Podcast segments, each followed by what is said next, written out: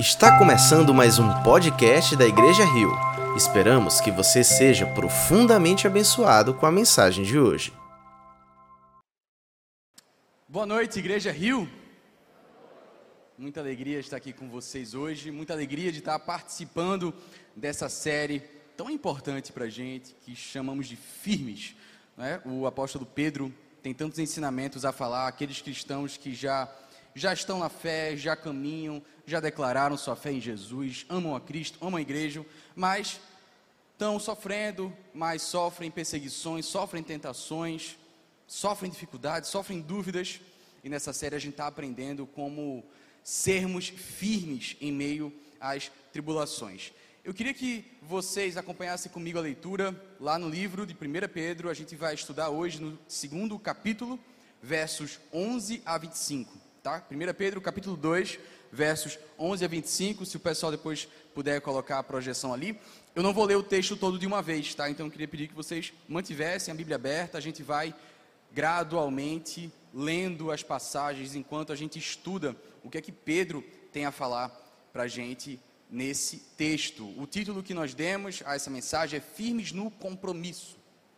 Compromisso é algo essencial para a caminhada cristã, não podemos vacilar, queremos estar firmes no compromisso, de fato, manter aquela caminhada. E esse texto fala muito sobre isso. A carta toda de Pedro, na verdade, ela é extremamente relevante nos dias de hoje. Talvez ela seja mais relevante hoje do que tem sido nos últimos 1800 anos. Vou dizer por quê. Pedro escreve essa carta para cristãos em várias províncias romanas cristãos que estão, que estão sofrendo intensa perseguição, cristãos que moram em, um, em locais extremamente hostis, onde a religião é totalmente paganizada, totalmente mística, totalmente diferente do que eles professam, a cultura é diferente. Eles eram seres vistos como seres inferiores, não eram cidadãos romanos. Então, de fato, era um local, uma cultura muito hostil. Depois desse tempo, a perseguição, séculos depois, a perseguição aos cristãos foi diminuindo, o cristianismo virou a religião dominante, e por muitos e muitos e vários séculos, a fé cristã foi vista como algo bom, de certa forma. Ainda pessoas que não professassem a fé cristã, parece que até pouco tempo atrás, a vivência das famílias seguia princípios cristãos. Então, até algumas décadas atrás, por exemplo, um casal, ainda que não fosse um casal que se declarasse crente e cristão, ele acharia ruim que o seu filho fosse morar com a namorada antes de casar, estivesse namorando só para testar, fosse morar junto só para ver como é que é. Talvez há algumas décadas ah, pais achassem estranho se ah, seus filhos tivessem filhos sem antes casar. Essas são coisas que têm tudo a ver com a ética cristã e que a sociedade absorveu por muito tempo. Isso até pouco tempo atrás, como eu falei há cerca de 50, 30 anos atrás, parece que tem havido uma certa mudança, os ventos da cultura estão mudando. Não sei se vocês percebem, mas o cristianismo está cada vez mais sendo mal visto. Nossa cultura está cada vez mais secularizada. As estruturas cristãs são consideradas retrógradas, são consideradas antiquadas, são consideradas antigas, são estruturas que têm que ser superadas. A família é algo que tem que ser superado, o compromisso é algo que tem que ser superado. As pessoas têm que fazer o que querem. A identidade de cada um está cada vez mais sendo baseada no seu sentimento, no que eu sinto, no que eu penso, no que eu gostaria. É assim que tem sido nas últimas décadas, e olha, não tenho perspectiva de que isso vai melhorar, não vai melhorar. Eu percebam, meus irmãos, que essa carta é mais relevante nos dias de hoje do que tem sido nos últimos muitos e muitos séculos. E vamos aprender aqui muitas coisas interessantes a partir desse texto. Vamos aprender sobre como a gente manter firme no compromisso em meio a uma cultura tão, tão hostil. E queria que vocês acompanhassem a leitura comigo. Hoje a gente tem muito chão para andar, fiquem bem atentos. Vamos começar lá no verso 11. Pedro escreve o seguinte: Amados, insisto em que, como estrangeiros e peregrinos do mundo, vocês se abstenham dos desejos carnais que guerreiam contra a alma. E a gente já vai parar por aqui, a gente vai gastar já um bom tempinho nesse primeiro verso, na verdade, na primeira metade desse verso, em que Pedro diz: Insisto em que, como estrangeiros e peregrinos no mundo. Primeiro, a gente vai prestar muita atenção nessa palavra como. Essa palavra aqui é essencial, essa palavra diz muito. Ao longo dos próximos versos, a gente vai ver Pedro dando uma série de instruções sobre como devemos viver a nossa fé em meio a um ambiente hostil, como sermos firmes no compromisso. E essas instruções, eu preciso que você entenda isso, essas instruções sozinhas, sem esse verso 11, ela vai parecer apenas um manual de como agir, do que fazer, um manual comportamental. Eu preciso dizer a vocês que em nenhum momento da Bíblia você não vai encontrar nem Pedro, nem Paulo, nem Jesus ensinando qualquer tipo de instrução comportamental sem ter em algum lugar a explicação do porquê sem ter algum lugar a razão daquilo, sem fundamentar aquelas instruções na nossa identidade em Cristo. Senão, não é evangelho. Então, qualquer instrução que vai vir depois está fundamentada nesse como. Como estrangeiros e peregrinos no mundo. É o fato de eu ser um estrangeiro e um peregrino nesse mundo, é o fato de eu ser um cidadão dos céus, é um fato de eu não pertencer a esse mundo, que vai explicar e vai dar, permite que faça sentido todas as outras instruções que vão vir depois. A gente vai ver já já frases difíceis de conceber, como por exemplo, respeite os políticos. Já já a gente vai chegar lá. Seja grato pelas autoridades da sua nação. Talvez você olhe para o contexto em que a gente vive e diga como isso é difícil, mas tudo faz sentido quando você entende o como. Somos peregrinos e estrangeiros, somos cidadãos dos céus. A nossa cidadania foi comprada pelo sangue de Cristo. E é por isso que você tem força e capacidade, sabedoria e estratégia para fazer tudo aquilo que Pedro vai nos ensinar a fazer. Eu insisto nesse como, ele é tão importante nos dias de hoje, porque eu percebo, meus irmãos, que há uma, um, um movimento cultural, na verdade, é um movimento que surgiu nos anos 60, que é o chamado cristianismo sem religião. Esse é um movimento meio descentralizado, não é algo organizado, mas é uma série de ideias filosóficas que pregam o seguinte: a ideia é a seguinte: para que a gente vai perder tempo com doutrina? Para que perder tempo com credo? Para que gastar língua discutindo confissão de fé, se isso aí só faz divisão entre os homens? Perceba um perigo que há nesse pensamento. Por que, que a gente vai estar debatendo se Jesus é Deus ou não é? Se a trindade é trindade ou não é? Por que, que a gente vai estar debatendo as coisas da reforma que fizeram sentido ou não, essas coisas são perda de tempo. Vamos jogar fora essa coisa de doutrina, vamos deixar para lá debates teológicos e vamos servir aos nossos irmãos, vamos dar as mãos todos juntos e sorrindo e vamos fazer o bem pela cidade. Esse é o argumento dos, do cristianismo sem religião. E talvez você esteja familiarizado com isso. Eu, pessoalmente, conheço muitas pessoas à minha volta que, sem saber, vivem essa base, essa, essa prática, tem essa filosofia de vida, que gastar tempo estudando a palavra, entendendo o motivo das coisas, entendendo o motivo pelo qual Jesus teve que morrer, o que foi que ele fez na cruz, isso aí é perda de tempo, o que importa é a gente servir a todo mundo, sorrir para todo mundo, ser educado. Isso é muito perigoso, preciso que vocês entendam isso. Isso é muito perigoso. Isso não é evangelho. Em nenhum momento você vai ver esse tipo de ensinamento no Novo Testamento. Primeira coisa importante a ser dita: em nenhum momento você vai ver esse ensinamento de que a gente deve fazer o bem às pessoas sem se preocupar com a razão pela qual a gente faz. A razão é o fundamento de tudo. Se as suas boas obras não estiverem fundamentadas em Jesus, elas não têm validade. Não tem validade. É muito importante que você entenda isso. Quando uma pessoa alimenta, dá comida a um mendigo, vai na rua e dá comida a um mendigo, querendo se sentir melhor ou se sentir mais superior, crescer com aquilo ali, quando o intuito é se sentir uma pessoa mais evoluída, ela não está servindo ao mendigo, ela não está servindo a Deus, ela está servindo a si mesma se as nossas ações e obras, se qualquer lista comportamental, qualquer sequência de instruções práticas de como se relacionar à sociedade não estiver fundamentado na palavra, não tem validade. Temos que entender o porquê fazemos as coisas que nós fazemos. E é por isso que Pedro começa. Insisto em que, como estrangeiros e peregrinos no mundo. Então, é porque você é um estrangeiro nesse mundo que você vai buscar seguir tudo aquilo que Pedro vai falar já já nos próximos versos. O perigo desse tipo de cristianismo sem religião é que, vejam se vocês percebem a contradição da, do discurso. A pessoa chega para você e diz: esqueça a doutrina, a doutrina não leva ninguém a nada, é só fazer boas ações. Não sei se você percebe, mas essa fala, esse discurso em si mesmo é uma doutrina. E essa pessoa vai estar tentando convencer você da doutrina dela. Qual é a doutrina dela? A doutrina dela é que o que importa é a prática, não é o conteúdo. Não dá para fugir de doutrina, não dá para fugir de credo, não dá para fugir de crença. Em um momento você tem que afirmar no que você crê.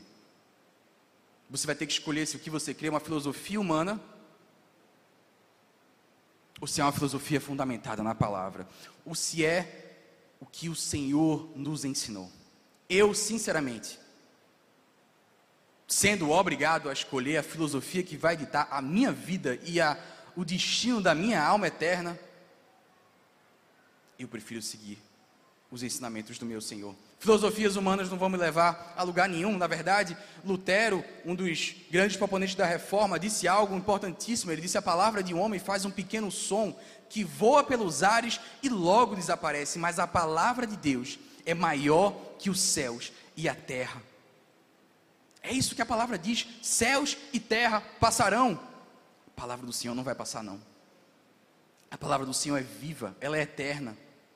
Qualquer coisa que você fizer como cristão, busque entender o porquê. Entenda as razões do seu coração. Há muitas filosofias contemporâneas competindo pelo seu coração. Há muitas saiba a razão da sua fé, saiba o motivo pelo que você faz o que você faz. Isso é fundamental. Em segundo lugar, e a gente ainda está no verso 11, Pedro diz: estrangeiros e peregrinos no mundo. Nós somos estrangeiros e peregrinos nesse mundo aqui. Você tem consciência da grandeza disso? Talvez se alguém perguntar quem você é, você comece se definindo, você diga: Eu sou recifense, eu sou pernambucano, eu nasci aqui, eu nasci ali eu nasci na família tal, meu pai é esse, minha mãe é essa. Essa é apenas a tua identidade terrena, temporária. Você tem uma identidade eterna. E você vai viver essa identidade totalmente por muito mais tempo do que o tempo que você vive aqui.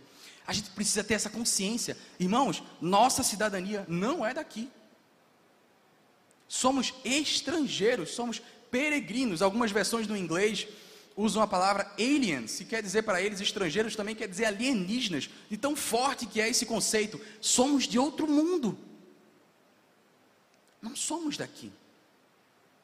E se você sabe de onde é a sua cidadania, se você sabe onde vem a sua vida, de onde vem a sua alma,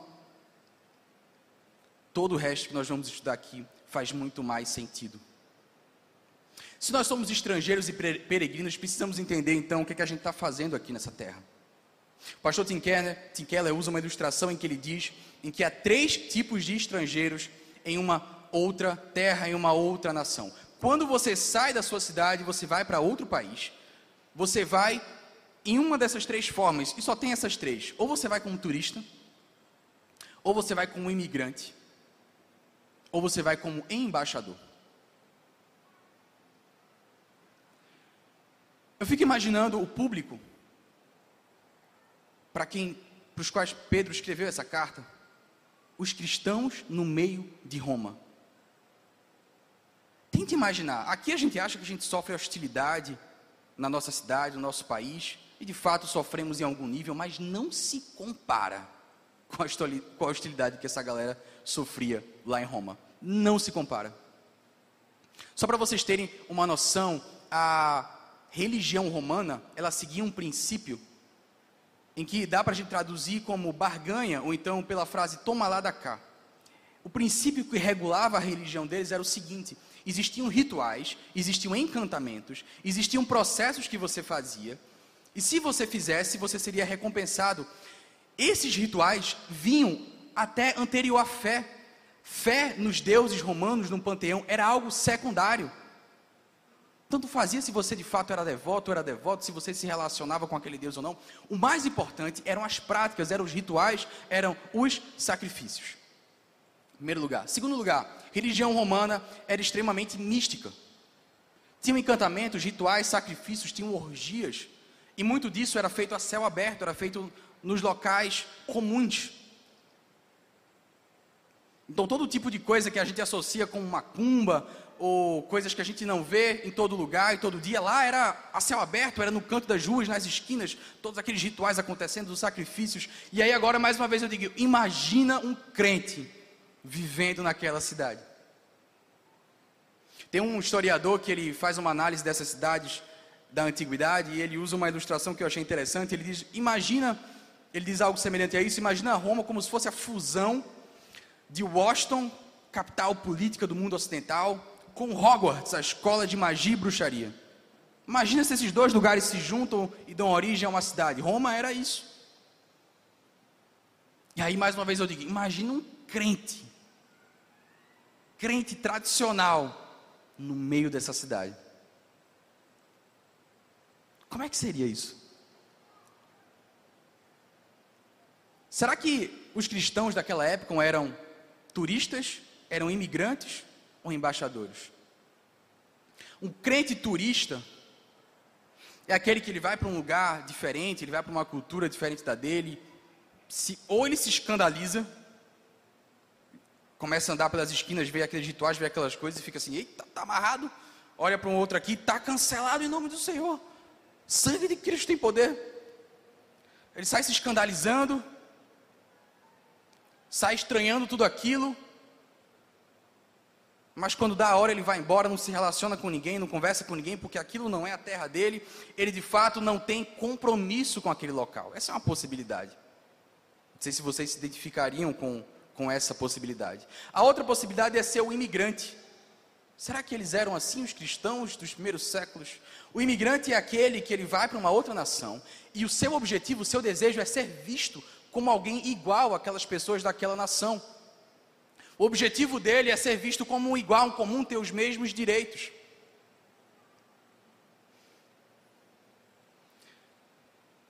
Talvez alguns aqui, se vocês cresceram como eu, vendo Harry Potter e tudo mais, ficasse até um pouquinho tentado a se matricular ali na escola de magia e bruxaria, que ali parece muito interessante. Será que os cristãos daquela época eram tentados por isso? A se misturar totalmente com aquela sociedade, a ser mais um entre eles? há uma terceira tipo de, de imigrante, de, desculpa, há um terceiro tipo de estrangeiro, que é o chamado o embaixador. O embaixador é aquele que ele vai para a terra, uma outra, de uma outra nação, um outro povo, uma outra cultura. Ele sabe de onde ele vem, ele sabe quem ele é, mas ele está lá com uma missão: defender os direitos da sua nação. Ele não se isola, o embaixador não pode se isolar. Ele é um, uma pessoa política, ele tem que fazer relacionamentos, ele tem que dialogar com as instituições locais. Mas ele nunca pode esquecer de onde ele vem e quem ele é e qual é a missão que ele tem lá. Quem será que os cristãos em Roma eram? Trago aqui dois relatos de cartas que foram encontradas, cartas muito antigas. Uma delas é de Plínio, um dos políticos de Roma, e ele escreve ao imperador Trajano. Trajano foi um dos maiores perseguidores de cristãos da história.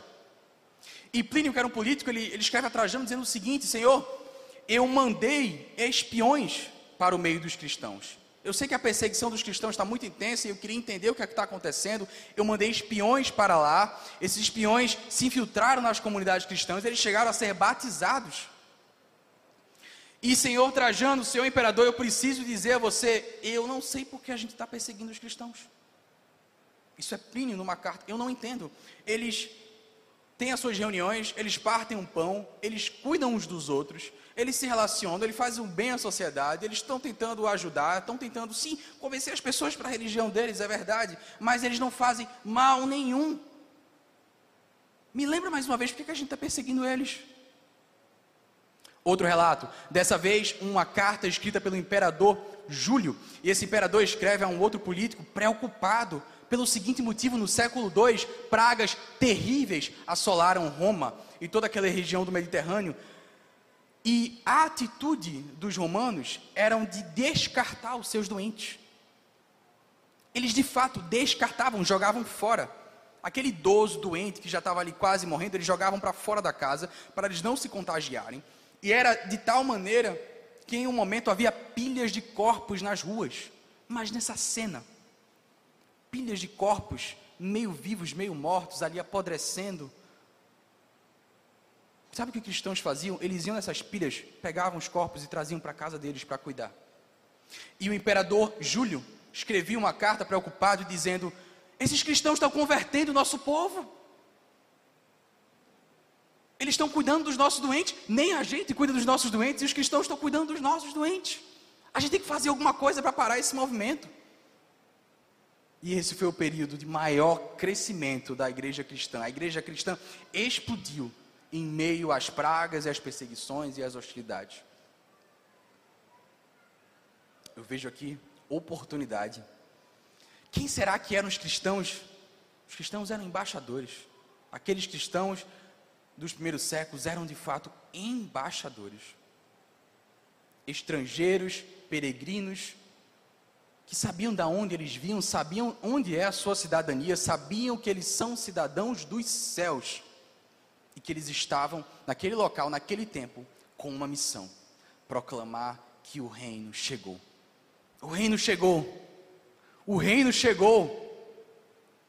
E eu, como cristão, eu vou mostrar a você que o reino chegou. Eu vou cuidar dos doentes, eu vou resolver injustiças. Eu vou proclamar as boas novas.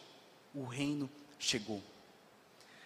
É a partir dessa consciência de que somos estrangeiros e peregrinos no mundo é que todo o resto faz sentido.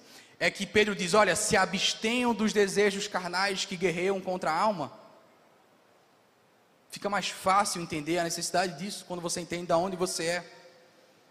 Verso 12 também tem tudo a ver com a forma como aqueles cristãos viviam.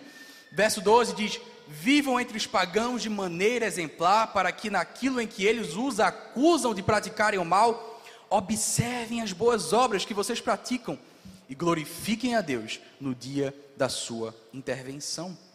Isso aqui são bons embaixadores que convertem almas pelo seu exemplo e pelas suas atitudes. E de fato, essa linguagem é usada na Bíblia. Paulo diz lá em 2 Coríntios 5: Nós somos embaixadores de Cristo. Essa é a nossa missão, a gente precisa assumir isso. Seremos firmes no compromisso quando a gente entender de onde a gente veio e o que é que estamos fazendo aqui. Depois que a gente entendeu isso, depois que estamos agora todos na mesma página, você já sabe da onde é o seu passaporte. Você já sabe da onde é a sua cidadania, onde é a sua morada. Agora a gente vai entender o que a gente deve fazer aqui. Essa terra aqui não é nossa, não é a minha terra, não é o meu lugar, mas eu estou aqui com uma missão.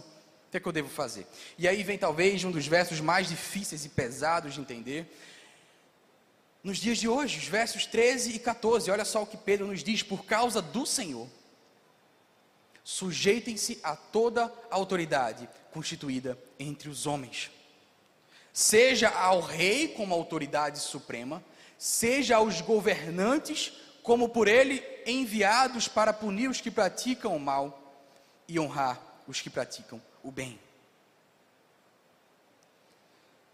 Uh, que versos difíceis. Esses versos criam uma tensão no ar, vocês concordam? Sujeitem-se a toda a autoridade constituída, não é uma ou outra, é toda a autoridade, devemos estar sujeitos a elas. Mas Rubens, a política me deixa irado. Eu não concordo com o governo que foi eleito. Eu fico louco dessas histórias de política, me tira do sério. Não consigo dialogar. Você só consegue quando você entende da onde você é e o que você está fazendo aqui. É só assim.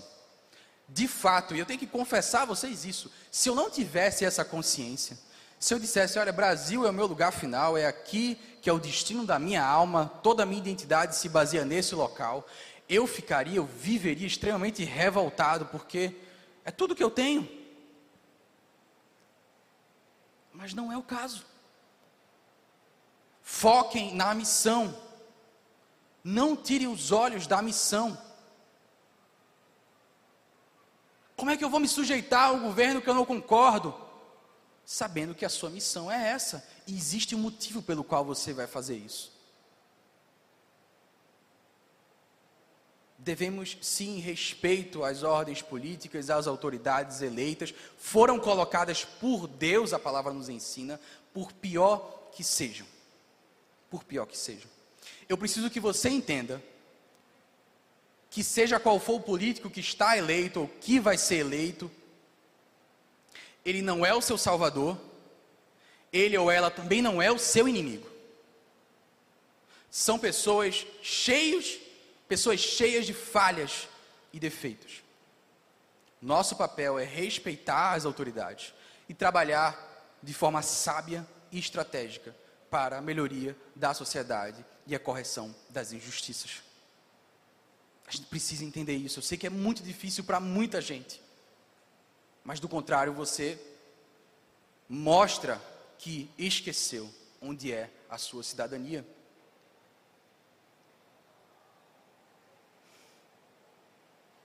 Não é com rebeldia que a gente vai melhorar o nosso país, não é com gritaria, não é com confusão, isso nunca resolveu nada.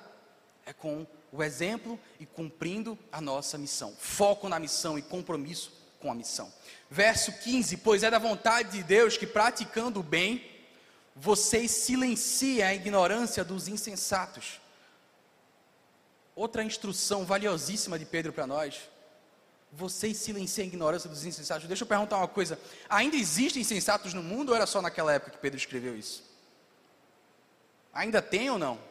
É pouco ou é muito insensato que tem nesse mundo? Eu acho que é muito. Deixa eu perguntar outra coisa: essas pessoas são barulhentas ou são silenciosas? Geralmente são barulhentas. Deixa eu perguntar outra coisa: discutir, brigar com alguém insensato que é barulhento, faz com que essa pessoa tenda a falar mais baixo ou mais alto. Me parece que essas são estratégias infrutíferas. O que é que Pedro nos ensina é que praticando o bem, nós seremos capazes de silenciar a ignorância daqueles que são insensatos. É a prática do bem é o foco, é o compromisso com a nossa missão. Olhando para nós, os insensatos silenciarão a sua ignorância. Veja que coisa maravilhosa. E o contrário é onde mora o perigo, porque quando você se engaja em brigas e discussões vãs, você torna, pode tornar-se outro insensato.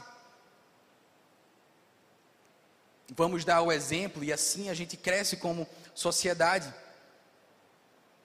Verso 16: Vivam como pessoas livres, mas não usem a liberdade como desculpa para fazer o mal. Vivam como servos de Deus. Esse é outro conselho valiosíssimo de Pedro. Infelizmente, muita gente hoje acha que o uso do mal do seu inimigo, do seu adversário, é justificativa para você fazer uso do mal também. Faz mal, fazem mau uso da liberdade que conquistamos em Cristo. E olha, Cristo pagou um preço muito alto pela tua liberdade, você tem que usá-la de forma sábia. Não estamos mais submissos à lei, estamos agora submissos ao Espírito Santo que habita em nós, nos ensina a entender a palavra e a vontade de Deus, e essa liberdade deve ser usada para o bem. Mas muitos, infelizmente, acham que as hostilidades do mundo contra nós nos dá, a, nos autoriza a agir com hostilidade com as pessoas também, e isso desconstrói tudo o que a igreja está tentando construir. E aí a gente chega na situação que temos a igreja brasileira hoje, que é tão lamentável. Em nome de vitória, em nome de igrejas cheias, em nome de muitas pessoas dentro de um mesmo espaço, líderes cristãos se curvam diante de corrupção, de agressividade, de métodos que não têm nada a ver com o Evangelho. Se você está disposto a passar por cima dos outros para defender o nome de Deus, você envergonha o Evangelho. Deus não precisa de um advogado para defender o seu nome. Ele é que é o nosso advogado. Você não precisa ser advogado de Deus. Você não precisa sair por aí passando por cima dos outros, sendo agressivo, querendo defender Deus. Siga a Cristo e isso basta. Deus não precisa que você seja o advogado dele. Não use da liberdade como desculpa para fazer o mal, mas sim viva como servo de Deus. Vocês percebem um padrão? Todas as instruções, todos os problemas que podem acontecer, as formas erradas de se comportar em meio a uma sociedade, em meio ao mundo, em meio ao governo, se resolve da seguinte forma: dê o exemplo. Faça o que Cristo está dizendo, e olha, as pessoas vão ver e vão ser convertidas, vão se impressionar, vão se constranger. Esse é o nosso guia de fé e prática, é o que o Senhor nos ensina. Verso 17: tratem a todos com o devido respeito, ame os irmãos, temam a Deus e honrem o Rei. Mais uma vez a gente aprende sobre respeito e mais uma vez honra as, as nossas autoridades políticas. Eu preciso dizer a vocês que existe uma diferença entre honrar e concordar. Não é a mesma coisa. Devemos respeito, devemos honra, porque sabemos que Deus colocou aquelas pessoas e autoridades nos seus lugares, não significa que você concorda. O que acontece é que nós, como seres caídos e manchados pelo pecado, a gente odeia obedecer a autoridade quando ela está acima de nós, mas ficamos indignados quando as pessoas que estão abaixo de nós se rebelam. Nós temos essa contradição no nosso coração. Se tem alguém acima da gente que dá uma ordem, a gente discorda, a gente se enfurece. Eu faria diferente, eu não gosto de obedecer. Mas se tem alguém embaixo da gente, alguma pessoa sobre quem temos liderança e autoridade, e essa pessoa não obedece, a gente também fica indignado. Isso é consequência de seres caídos. Deus construiu a sociedade com uma certa ordem. Existe uma necessidade de formas de governo, e elas são imperfeitas, elas são problemáticas, mas devemos honra a elas, senão instala-se o caos.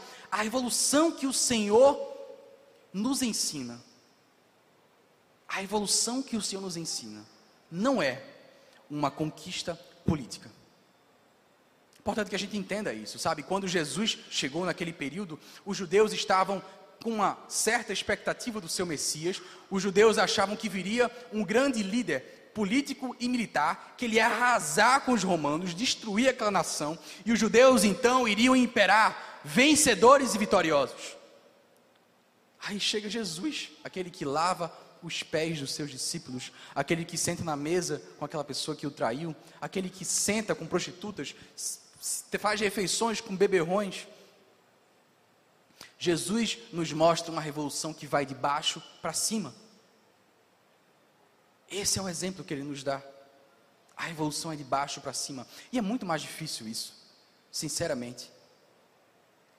É mais fácil, eu acho que é mais fácil alguém ser extremamente carismático, tornar-se um ditador, tomar conta de uma nação e resolver as coisas à base da força, do que transformar o seu coração e dar um bom exemplo.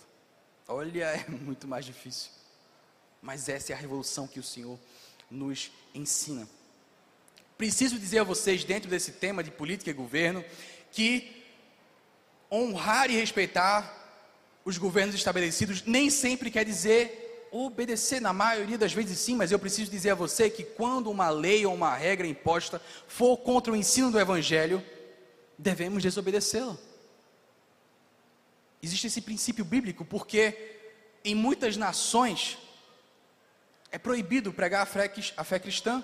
E o que é que os missionários fazem? Eles têm que contrabandear Bíblias. E eles infringem a lei. Mas por quê? E aí mais uma vez voltamos ao verso 11 porque eles sabem de onde está a cidadania deles. Eles sabem que eles são embaixadores. E o embaixador ele tem que cumprir a lei do seu local, mas em primeiro lugar ele deve continência à sua nação.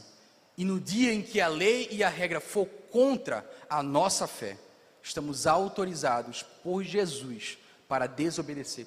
Não é isso que a gente cantou agora há pouco sobre o outro na fornalha? Os amigos de Daniel se recusaram a se prostrar diante de Nabucodonosor, eles viviam naquele local, eles trabalhavam ali, eles estavam vivendo a minha cultura, mas chegou um momento que disseram: Olha, vocês têm que prostrar-se diante do líder. E eles disseram: Não, aí não. Esse é o nosso limite. E o Senhor estava com eles e o Senhor os livrou. Respeitamos as nossas autoridades, mas elas não são os nossos salvadores, elas não são os nossos verdadeiros reis e deuses. Verso 18: Escravos, sujeitem-se aos seus senhores com todo o respeito, não apenas aos bons e amáveis, mas também aos maus. Olha só que texto difícil de entender. É um texto especialmente polêmico, talvez para nós brasileiros. A, a história que nós entendemos da palavra escravidão é uma história terrível. Boa parte da história do nosso país, infelizmente, foi construída e desenvolvida em cima das costas de escravos africanos que eram tratados como pessoas que não eram vivas, que não tinham valor nenhum. Isso é lamentável, isso é terrível. Eu preciso que você entenda, que você para você compreender esse texto, que há um contexto importante aqui. A noção de servo no primeiro século era totalmente diferente do conceito de escravo que nós aprendemos na escola sobre a história do Brasil e outros países. O servo naquele primeiro século geralmente eram prisioneiros de guerra. Então, uma nação lutava contra a outra. Uma, quando uma vencia a guerra, o que, é que ela fazia com os habitantes da outra nação? Bom, se deixasse eles lá, eles iam atacar de volta.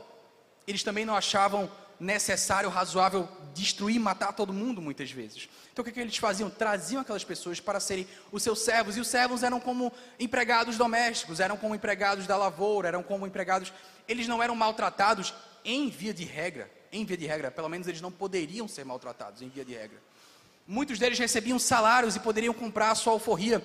A situação era tão diferente que havia a história do servo de orelha furada. Vocês conhecem essa história? A gente aprende lá em Ezequiel, em que quando o servo ele conquistava a sua independência, a sua alforria, ele poderia, se ele quisesse, continuar trabalhando para o seu senhor. E aí ele furava a orelha como indicativo de que ele, apesar de livre, escolheu por livre e espontânea vontade continuar trabalhando naquele local com aquela família, por ter desenvolvido uma relação tão boa com aquelas pessoas. Era outro conceito de servo. Às vezes as pessoas eram tornavam-se servas por dívidas. Então eu estava devendo muito dinheiro a você, não tinha como pagar, então eu me vendo como servo. Eu vou trabalhar para você na sua casa, na sua lavoura, por tantos anos, eu me torno seu servo, eu já não sou dono da minha liberdade por tanto tempo. E às vezes as dívidas eram tão grandes que as pessoas tinham que trazer também, os homens levavam a mulher e vendiam os filhos como servos. Alguns inclusive tentavam vender a sogra, mas ninguém queria comprar. Era uma dificuldade daquela época. 50% da população naquela região do Mediterrâneo, na Romana, era escrava, eram servos, era muita gente. Então, Pedro fala a esse contexto específico. Espero que você compreenda isso. E como é que a gente pode trazer isso para a nossa realidade? Muitos de nós vivemos em um ambiente de trabalho difícil, em um ambiente de trabalho hostil, em um ambiente de trabalho desconfortável. E a vontade que tem é de você se rebelar, é você maltratar, é você desrespeitar as autoridades e lideranças que estão acima de você, é verdade. Porque muitos deles não são líderes sábios, não são chefes, não são patrões dignos e sábios. O que é que a gente faz? A gente resolve com nossas mãos, a gente se rebela, a gente fala tudo o que eu acho que ele deveria ouvir. Ou a gente dá o exemplo. Ou a gente mostra quem nós somos por meio do nosso exemplo. Ou a gente mostra que, sabe de uma coisa, eu não dou tanto valor à minha justiça própria, eu tenho uma justiça acima de mim, eu vou continuar sendo um bom funcionário. Eu preciso dizer a você que esse texto aqui não vai te dar desculpa para ser um mau funcionário e sair dizendo por aí que está sofrendo perseguição religiosa, tá? Isso aí não pode. Porque tem muita gente que é um péssimo funcionário, que chega atrasado no trabalho, que não entrega as coisas no prazo, é demitido e chega, meu senhor, que perseguição só porque eu sou crente. O cara passa o trabalho inteiro fazendo intervalo bíblico, escrevendo devocional, evangelizando. E meus irmãos, que maravilha que você faz intervalo bíblico e evangeliza no seu trabalho.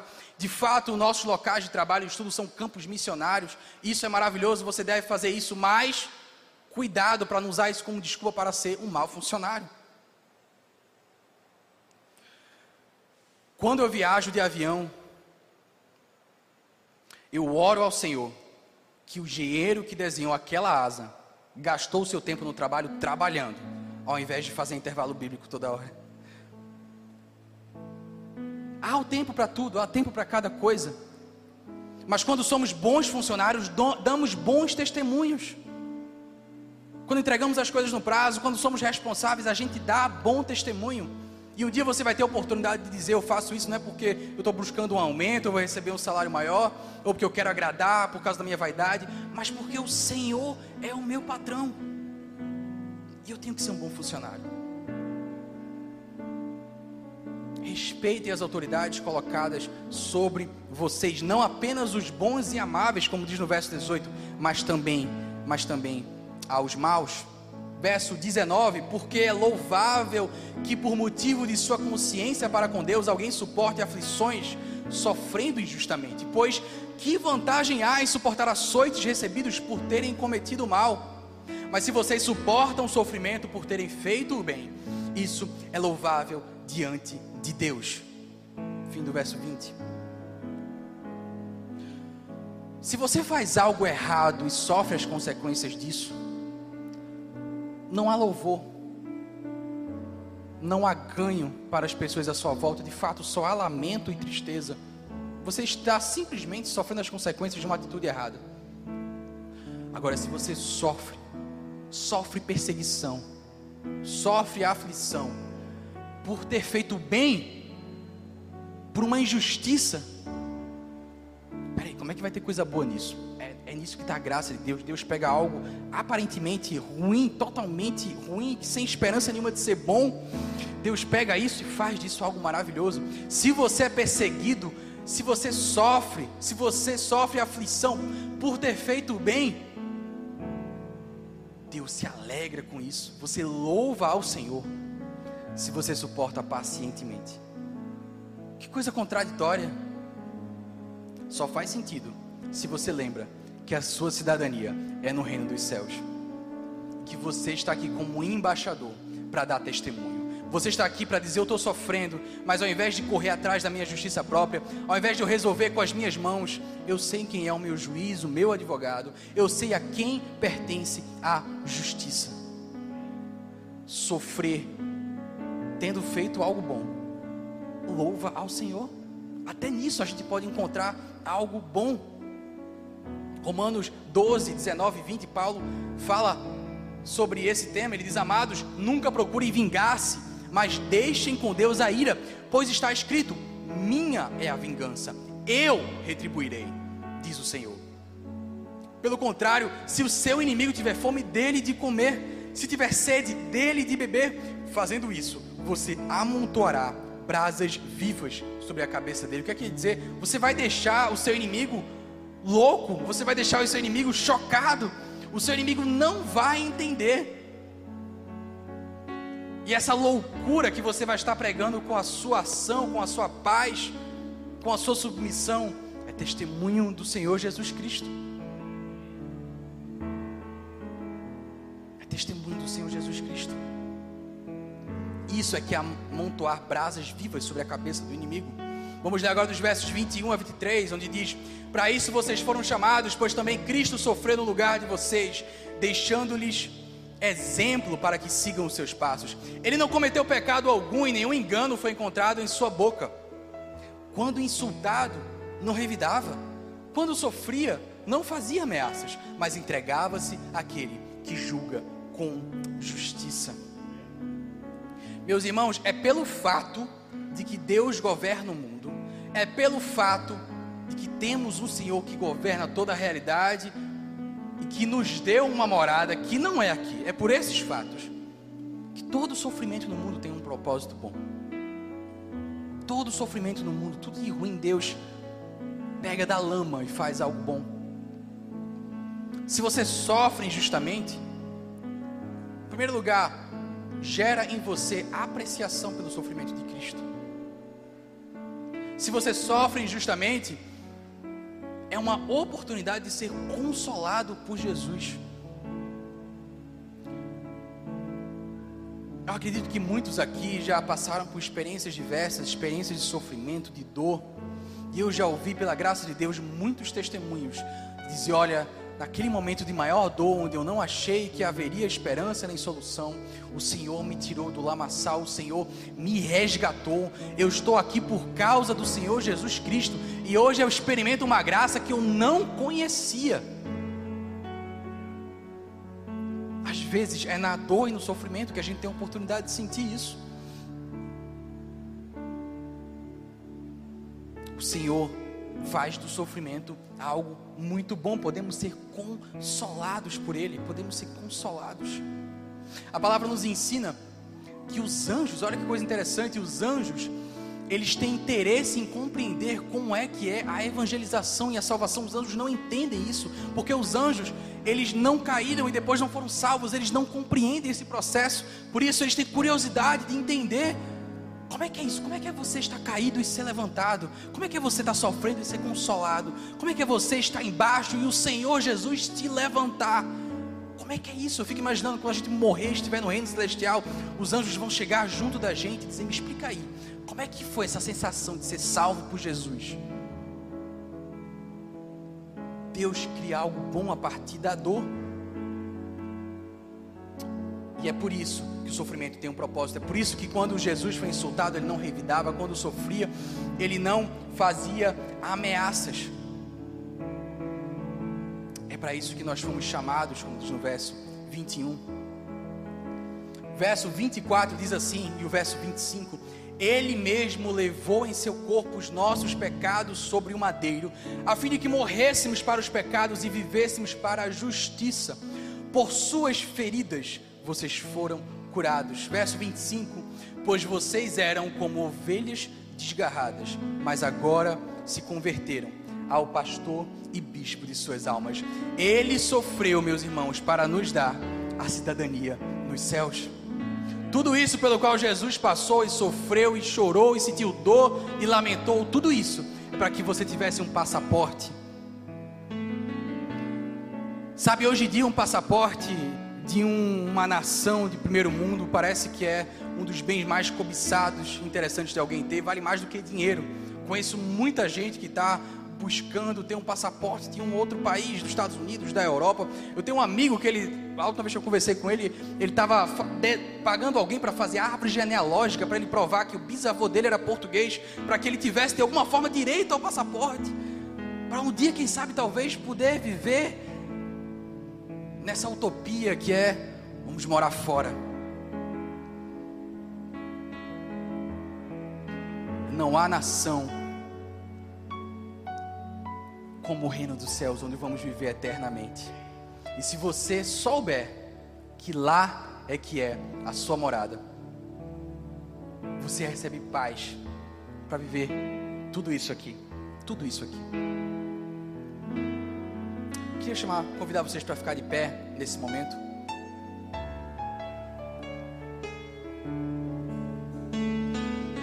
Preciso dizer a vocês, meus irmãos, que esse texto, apesar de ser tão relevante hoje, preciso dizer a vocês que ele vai se tornar cada vez mais relevante nas décadas que estão por vir. Ele vai se tornar cada vez mais relevante porque as coisas não estão tendendo a melhorar, sendo bem sincero. Eu, se eu fosse vocês, não teria essa esperança e otimismo que um dia o Brasil vai ser um país que vai respeitar todos os cristãos. Um dia o nosso país vai ver todos os crentes com muitos bons olhos não é o que está por vir. O que nós sofremos hoje de hostilidade ainda é um grão que pode acontecer amanhã. Sabe, uma das áreas da teologia mais difíceis e complexas é o que a gente chama de escatologia, que é o que vai acontecer na vinda de Jesus, na volta. A escatologia significa as últimas coisas. E é as doutrinas são difíceis complexas, mas eu vou resumir a vocês qual é a minha escatologia. Eu vou fazer esse resumo em 15 segundos, da forma mais sucinta possível. As coisas hoje estão mais ou menos ruins, elas vão ficar piores, elas vão piorar muito, e aí Jesus vai voltar e vai resolver tudo. Essa é a minha escatologia. E eu preciso que vocês estejam preparados para isso. Preciso que vocês estejam firmes no compromisso. estava lendo uma reportagem essa semana que me assustou, mas que fala muito sobre a época que a gente vive. Vocês sabiam que o brinquedo mais pesquisado no Dia das Crianças desse ano, deixa essa informação entrar na sua cabeça, o brinquedo, o tipo de brinquedo mais pesquisado no Dia das Crianças são os chamados fidget toys que apesar do nome engraçado em inglês, apesar das cores coloridas, os fidget toys são objetos criados com o intuito de aliviar crises de ansiedade. Eu repito, o brinquedo mais procurado de Dia das Crianças são objetos com o intuito de aliviar crises de ansiedade. As coisas não estão melhorando.